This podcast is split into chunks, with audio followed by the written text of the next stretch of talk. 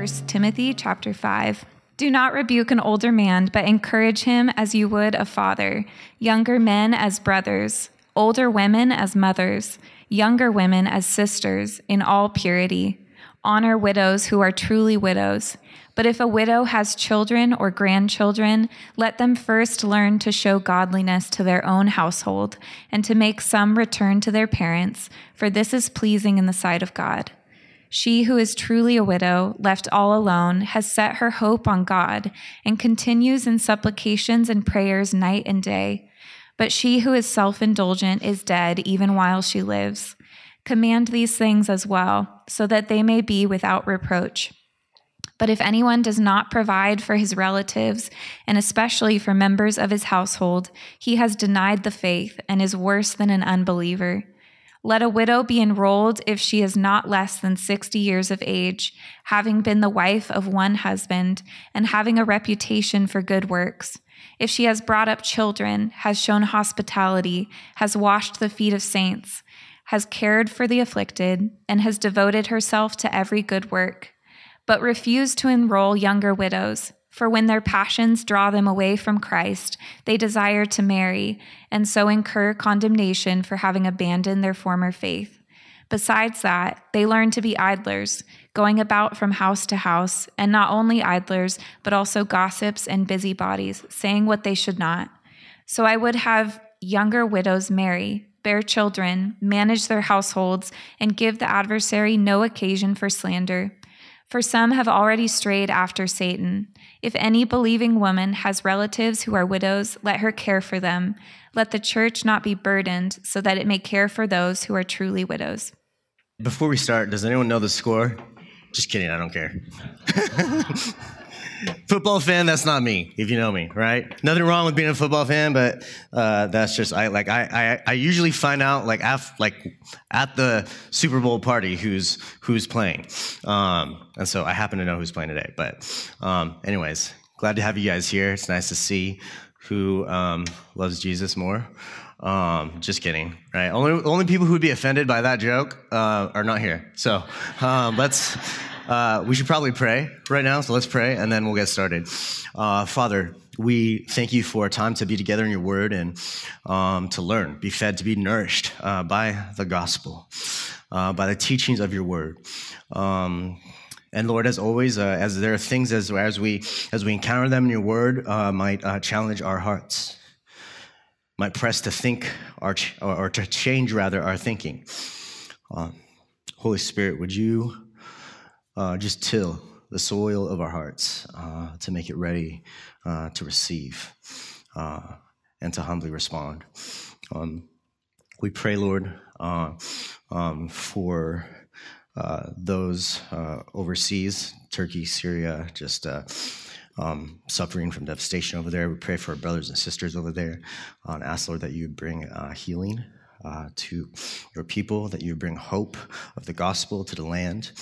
Um, and Lord Jesus, we just ask that you would come quickly, um, put an end to the things that break our hearts, uh, that cause us pain, that cause us to ask why. Um, Lord, we long for you. Would you give us a clear picture of who you are and how beautiful your gospel is uh, in our time together? It's in Jesus' name we pray. Amen. Uh, so there's a there's a story I read about about these two brothers who were entering the first grade together, um, and uh, one of these brothers mentioned in class, the first day of class, that he was born in January of 1984. Um, so obviously this happened a while ago, right? But his other brother uh, says that he was born in April of 1984. Uh, same year, just three months later. And so the teacher, she's doing the math in, in her head, and she's like, no, that's not possible. That can't happen. That's not possible. And the first brother goes, uh, no, like one of us is adopted. Uh, and so the teacher goes, uh, just out of curiosity, she's like, uh, well, which one? Uh, and he goes, you know, we, we actually, we don't know because one day we asked our dad uh, and he just kissed us both and said, I forgot. Uh, obviously, dad's a liar, right? Uh, he was lying. Uh, but I love his heart behind it, right? I love his heart behind it. I love the sentiment that he was getting at uh, that when you're family, you're just family. Doesn't matter. Doesn't matter how, how you how you entered into the family. What matters is that you're just in the family. That, there's no question about it. And the Christians can never forget that every one of us was adopted into the family of Christ, into the family of God. It doesn't matter how we got into the family. What matters is that we're a part of it. If you're a follower of Jesus, you're part of God's family. There's no question about it. And look, I think there's something inside of us there's something inside of us that just longs to belong, every single one of us. Uh, people who are, whether they're Christians or not, every single one of us, we just, we long to belong in the fullest sense of that word, belong. We long for family. When something's broken in our families, a divorce, a fight that broke out, uh, uh, just being disconnected from one another, there's just something about it where we know, hey, this is not how things are supposed to be. There's something in us that just kind of bugs us. Like families are not supposed to treat each other this way. It's not supposed to feel like this. This is why every major entertainment franchise has tapped into this. Right? Star Wars, you get the pain of broken families along with the beauty of reconciliation. Lord of the Rings, the fellowship kind of evolves into this family of sorts over the course of the trilogy. And Toy Story, you got Buzz and Woody who go from like sworn enemies to like brothers by the end of the first movie, right? Fast and Furious, right? Used to be about fast cars. Nine movies in where it's like, it's all about family. Even, even James Bond, even James Bond, the quintessential Lone Ranger special agent in these last few Daniel Craig films, before, the, uh, before he ends his run as James Bond in those last few films, they added huge elements of family to kind of tie a bow on the whole thing. It's like it's like all the storytellers know that there's something in the human heart that says we were made to be together. We were made to be joined together. There's an even truer and more meaningful family that you and I have been called and adopted into than all these major franchises, and that's the family of Christ. Ephesians 1 says that in love, God predestined us through adoption through Jesus Christ. It's why Romans 8 tells us that the Spirit Himself testifies with our spirit that we are God's children. It's why we pray to God as, as our Father.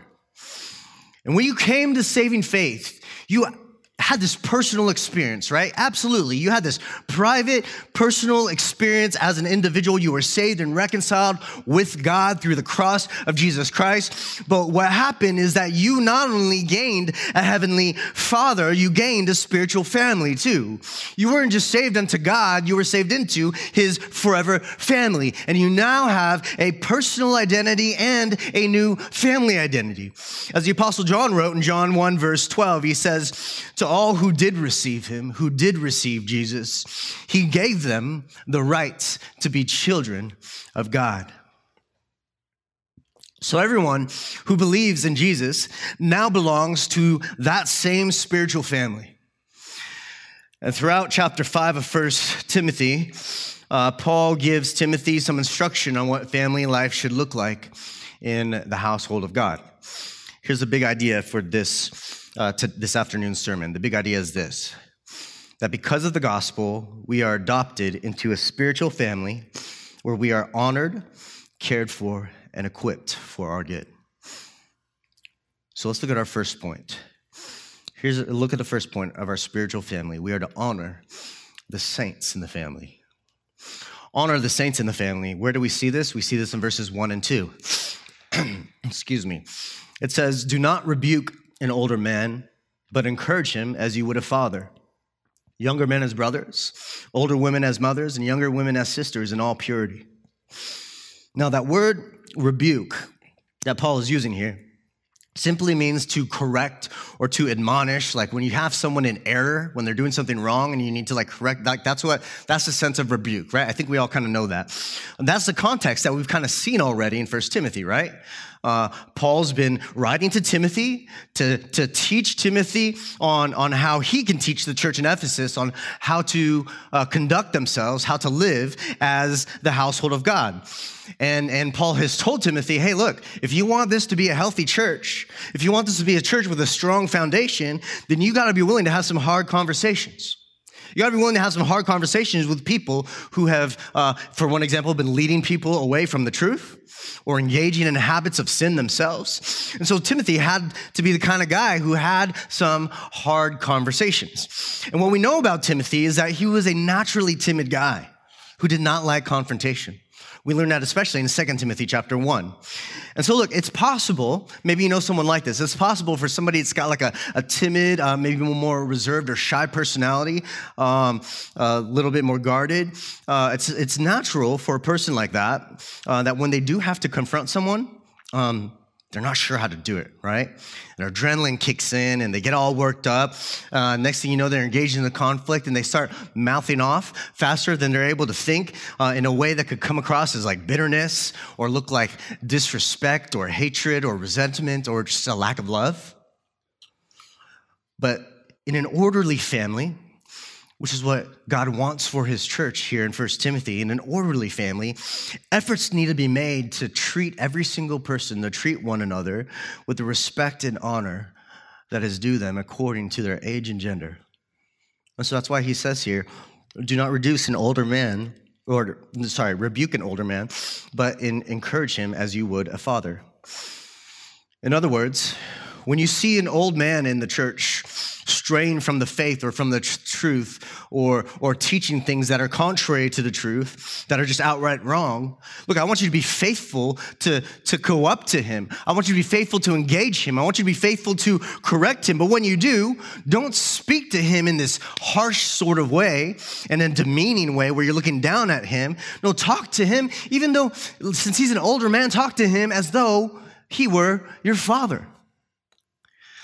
God has brought both of you into his family, and because that family life is best expressed in the community of a local church, you should deal with others respectfully according to their different stations of life. And so he's like, hey, look, this older man, treat him like you would your father. I mean, in the event that you had to have a hard conversation with your dad, what kind of what, what kind of like respect would you bring into that conversation? You know assuming he's he's a good he's a good father who's like loved you well and protected you and defended you and like brought you up in the ways of the lord like uh, for a father like that like what how would you treat him? The idea here is like that everyone's not everyone's the same right? I think we get a lot of pressure from culture. I was like hey everyone's the same and so treat everyone the same. That's just not true. It's not even practical Paul's saying to Timothy, look, hey, not everyone's the same, so treat them according to their station in life. That's why he goes on to say, treat the younger men as brothers. Treat them as brothers. Timothy is to exhort the younger men as brothers, meaning as equals. Look, there's a sense in which pastors serve as like spiritual fathers who watch over God's family, right? Uh, there's other text scriptures that, that, that say that. But here, Paul is emphasizing their brotherhood. He's like, hey, look, if you're pastor in a church, these other young guys in the church, those guys that are like around your age or like younger, treat them as, as peers. Even the younger ones, treat them as equals, as peers. Don't look down on them or talk down on them. Even if you're older than them, don't talk down on them, but treat them as equals. There's clear relational wisdom for a household here. Clear relational wisdom in that, that younger men should be treated or should treat older men with respect and that older men should treat younger men as equals. And when we do this, dignity and honor and mutual love is fostered and maintained. He goes on, and we see that there isn't just a difference between the old and the young, but also men and women. He says the women shouldn't be neglected when it comes to pastoral care. Sometimes they need to be challenged too. But when they are, they should be approached with the same type of care that you would as if she were your mother. Older women, treat them like you would your mother. That means they should be loved and listened to. You should treat them tenderly, protectively. They should be protected and cared for. And Paul has his own touching example of this in his own life. Uh, at the end of his letter to the Romans, he leaves uh, the letter with, or he ends the letter with a greeting. He says, Rufus, who's chosen in the Lord, uh, he greets him, and he says, and also his mother, who was a mother to me as well. And there's also a difference in how you approach not only older women, but younger women too. You should do so gently. this comes up for me uh, often in counseling. Like when I'm counseling like a younger man, uh, I sometimes use language that, that might be uh, come across uh, as harsh to some people. Uh, it's brotherly. There's still tenderness, there's still love there, but could be interpreted as harsh. When counseling a woman, uh, I won't use the same language as often. I can't tell her, like, seriously, man? Right? Time to grow up. Time to stop messing around, right? Guys would be like, dude, you're right, right? Girls would be like, why are you being so mean? And it's, it's not because, it's not because they're, they're, they're weaks necessarily, but because in the manner that we're told in First Peter 3, that, that they're, they're, they're delicate, they're gentle, they're to be handled with care. When my boys are hitting each other, and one of them finally runs up to me and says, My brother hit me. I'm like, All right, we'll deal with that. Let's have a conversation about this. Like, who hit who first, right? Let's talk about this. If I find out that one of my boys hit their sister, no conversation. Game over, right? Someone's getting in trouble here. You treat younger men and younger women differently from each other. And Paul takes this one last one further by saying that you not only treat younger women as sisters, but you treat them as sisters, he says, in all purity, specifically referring to sexual purity. That means Timothy is to be respectful in his relationships with females, especially younger women, so that he can stay above re- reproach and, and have integrity. A pastor without integrity, he might exploit his position of power. I've known guys who have done that and have had to be removed from ministry altogether. And we actually have reason to think that this might have been going on with other pastors in Ephesus where Timothy was pastoring. We see uh, certain words that, that, that Paul has for Timothy in 2 Timothy would lead us to conclude that. You see, Timothy is told to treat women with the same level of dignity and protectiveness that, that, that one would afford to their own sister. He says, protect her, take care of her, right? Don't put her in a vulnerable position, don't, don't take advantage of her. See, there's a lot of relational wisdom here in the church, or for the church, rather. Are to honor the saints in the family. It's a beautiful thing when a church has people who treat one another as fathers and mothers and brothers and sisters. Secondly, we're to care for the sufferers in the family. Care for the sufferers in the family. Verses 3 through 8 say this It says, Honor widows who are truly widows, but if a widow has children or grandchildren, let them first learn to show godliness to their own household and to make some return to their parents for this is pleasing in the sight of God. She who is truly a widow, left all alone, has set her hope on God and continues in supplications and prayers night and day. But he who is self indulgent is dead even while she lives. Command these things as well, so that they may be without reproach. But if anyone does not provide for his relatives, and especially for members of his household, he has denied the faith and is worse than an unbeliever. So here, Paul speaks about how a church family should be showing up for those who need special care.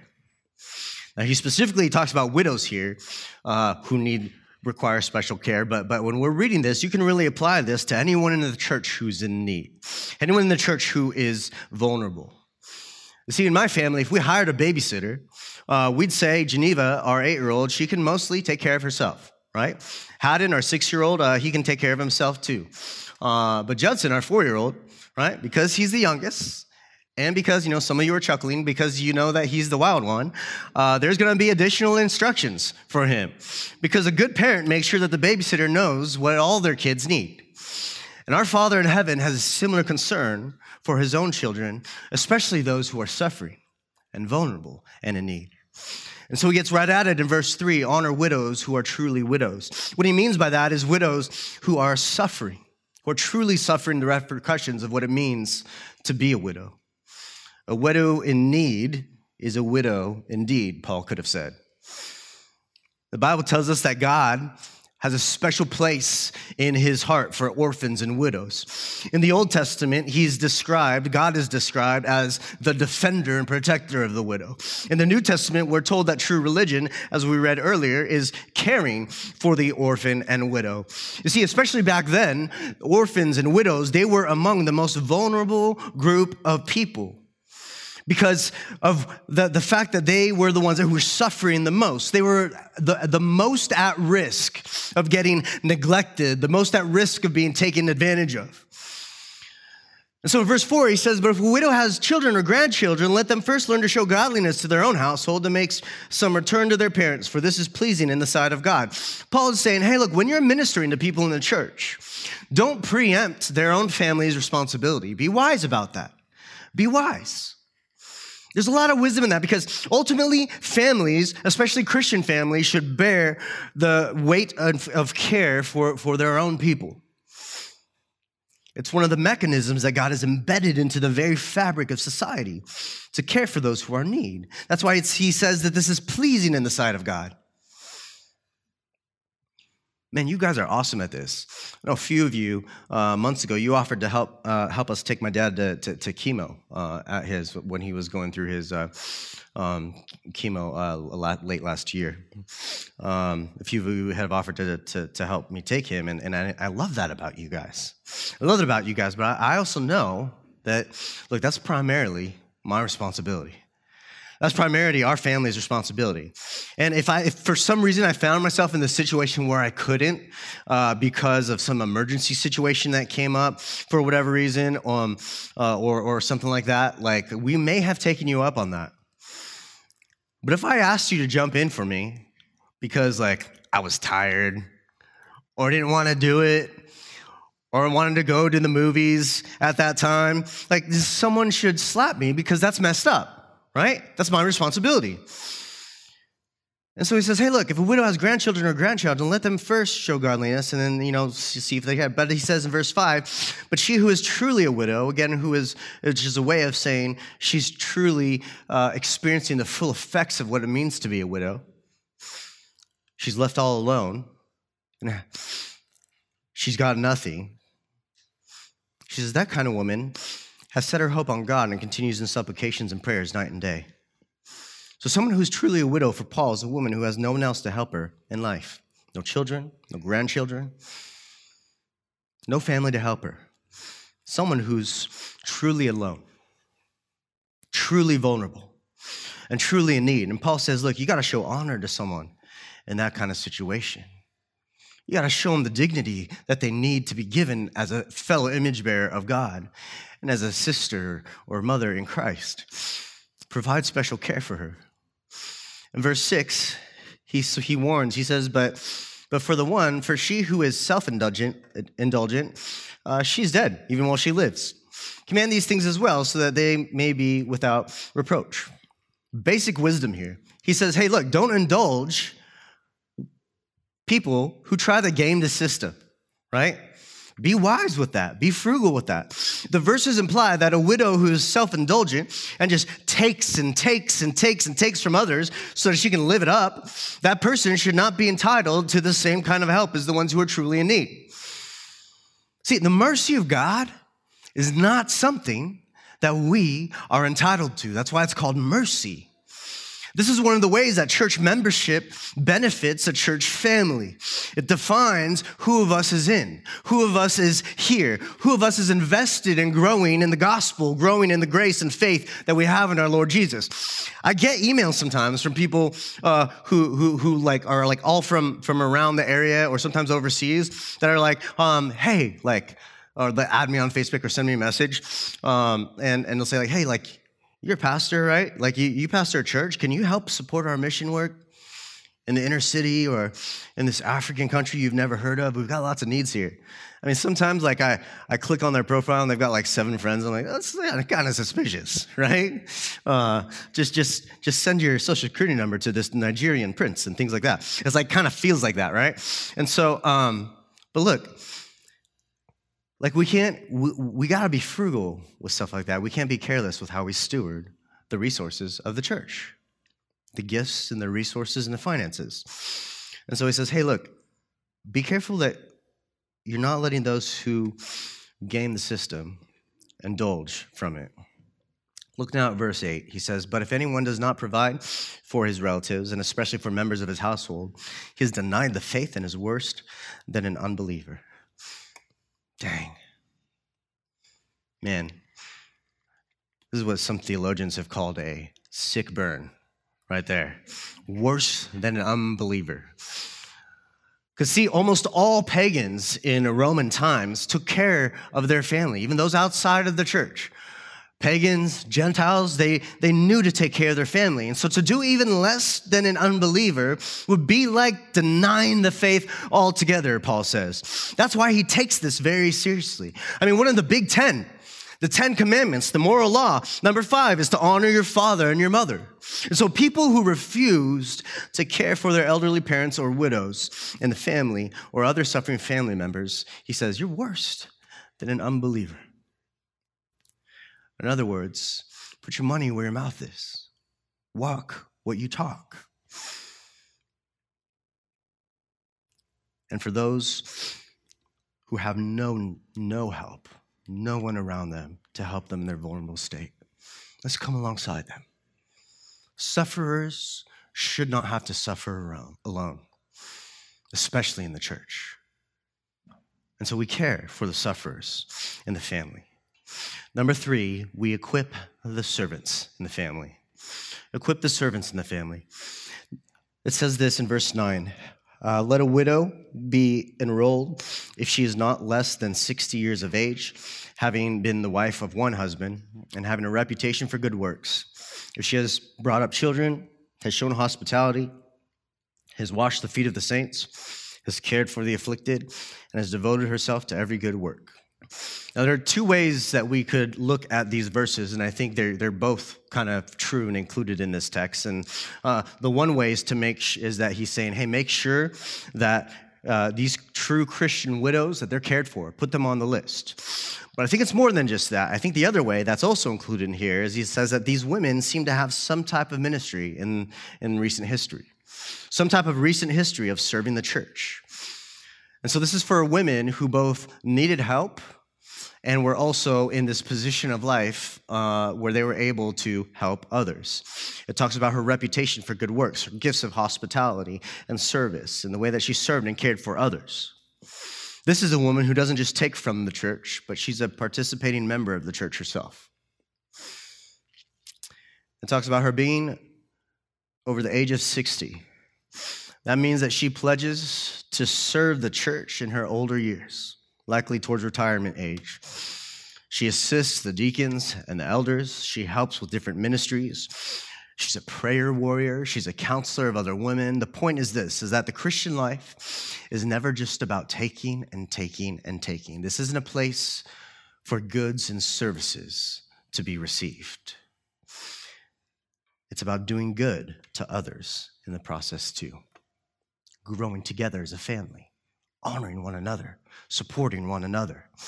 The principle here is that when, when a widow is supported and cared for by the church, you are helping her to be in this position, taking her out of her vulnerable position and placing her from a, a place where she can now have the privilege to give back with her own gifts,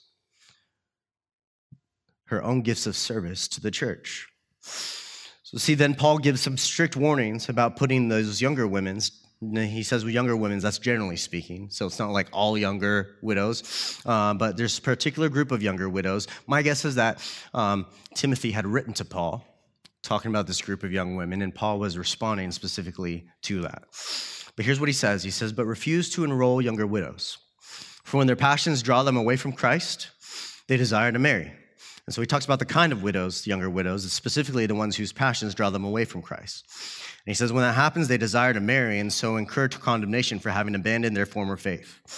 Besides that, they learn to be idlers, going about from house to house, and not only idlers, but also gossips and busybodies. Uh, general principle there is that when you when you don't have work to do, um, when you you keep yourself idle, two things start to happen. You start to get lazy, and you also start to gossip, saying things, he says, what they should not.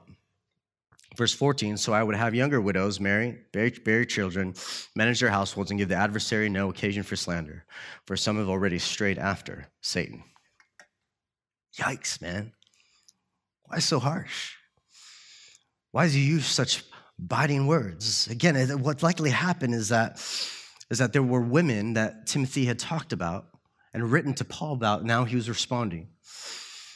And so, while there were some exceptions to the rule, generally, Paul learned that in this church, young widows were, were prone to cashing out on the help that they got and then getting married so that they could get like double the income. Game in the system. Look, Paul's not against marriage or remarriage. What he's against is people being so drawn away from Christ by their self interest they begin to take advantage of the church, start to take advantage of the saints. It's when any kind of single Christian, and whether it's a widow or what have you, but gets so determined to marry that not even their relationship with Christ could stand in the way. And so he says we're to honor the saints, care for the sufferers, equip the saints in the family, get them to a place out of vulnerability so they can begin to experience the blessing and privilege of using their own gifts to bless others.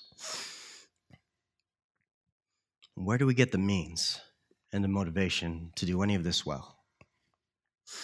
We get it by centering ourselves on the good news centering our lives, our hearts, and our minds on the gospel of Jesus Christ. You see, Paul started this very letter. He started First Timothy by wishing grace, mercy, and peace to Timothy, which he said comes from Jesus Christ our Lord. And now, in 1 Timothy 5, he calls the church, he, he beckons them to offer grace and mercy and peace to the most vulnerable around them. See, Jesus, He's the one who looked at us. And even while we were still sinners, He said, I'm gonna make you my family. I'm gonna take you and my enemies in rebellion, and I'm gonna make you guys family. I'm gonna make you my brothers and sisters. He's the one who came to us in our helplessness knowing that we could never ever work our way into God's kingdom. And so he brought God's kingdom down to us. He met us in our suffering and said, I'm going to make all things new, beginning with your new life, your new birth. When we were dead in the sins in which we walked, Jesus came to die in our place to die for our sins, absorbing the righteous wrath of God in our place on the cross. And through his resurrection, we are recreated in Christ for good works. Good works that we should walk in, that he equips us to walk in. And so we care for the sufferers, honor the saints, equip the saints in the family. Because of the gospel, we are adopted into a spiritual family, one where those among us who are hurting can be honored, where they can be cared for, and where they can be equipped for the glory of God and the good of others. Amen. Thank you for listening to the King's Cross Church podcast. We'd like to encourage listeners to be part of a local church gathering. If you're ever in the Orange County, California area, we'd love it if you come by and visit on a Sunday morning. For meeting times and locations or any other information about us, please visit kx.church. There's no .com in that, just kx.church. Thanks again for listening.